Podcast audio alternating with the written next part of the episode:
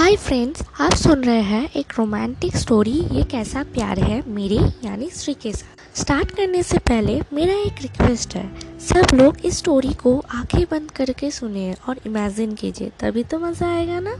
So start episode one अभी करीब में रात के नौ बज रहे हैं। आज की रात रोज की तुलना काफ़ी अलग से दिख रही थी। बैचलर पार्टी में कुछ पैक पीने के बाद टीना का फियांसे उसे पार्टी से अपने घर पर ले आए। घर पर आके वो तुरंत ही सो गई। थोड़ी देर बाद टीना होश में आई तो उसका सर भारी हो रहा था। बहुत मुश्किल से वो अपने आँखें खुल पा रही थी। कमरे में लाइट बहुत कम थी। इस वजह से जब उसकी आँखें खुली तो उसे कमरे में किसी का ना होने का एहसास हुआ।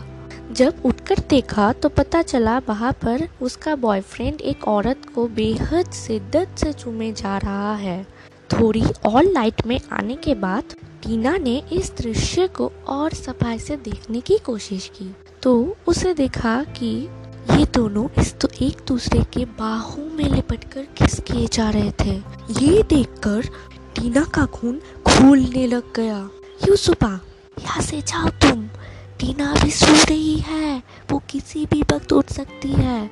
उस आदमी ने अपने बाहों से उस औरत को दूर करते हुए कहा, क्या तुम इस वजह से डरे हुए हो? कहीं तुम्हारे फियान से जाग ना जाए?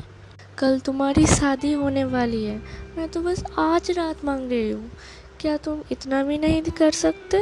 यूसुफा ने गुस्से से भरे लहजा में कहा बेबी तुम सच में मेरे लिए प्रॉब्लम खड़े कर दोगे।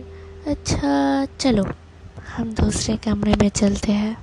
उस आदमी ने वासना भरी लहजे में कहा नहीं मुझे यहाँ करना है और उसके सामने ही करना है। यूसुफा ने धीरे धीरे उस आदमी के बटन के शर्ट को खोलने लगे।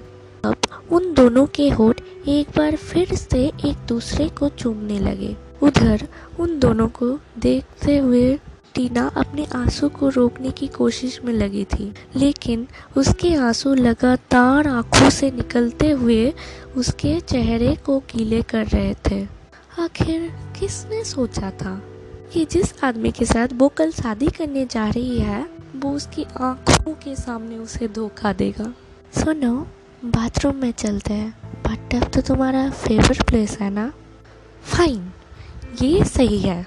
तब तुम जाओ और पहले बाथ टैप भरो यूसुफा ने आदमी के सीने पर धक्का मारते हुए उसे बाथरूम की तरफ़ जाने का इशारा किया।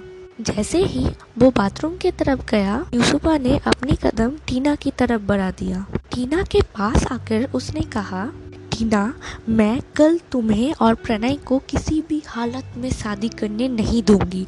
मैं इस वक्त प्रेग्नेंट हूँ और प्रणय सिर्फ़ मेरा है, सिर्फ़ और सिर्फ़ मेरा। आगे जानने के लिए मेरे साथ सुनते रहे ये ब्यूटीफुल स्टार स्टोरी अगर पसंद आया तो प्लीज़ कमेंट बॉक्स में लिख दीजिएगा।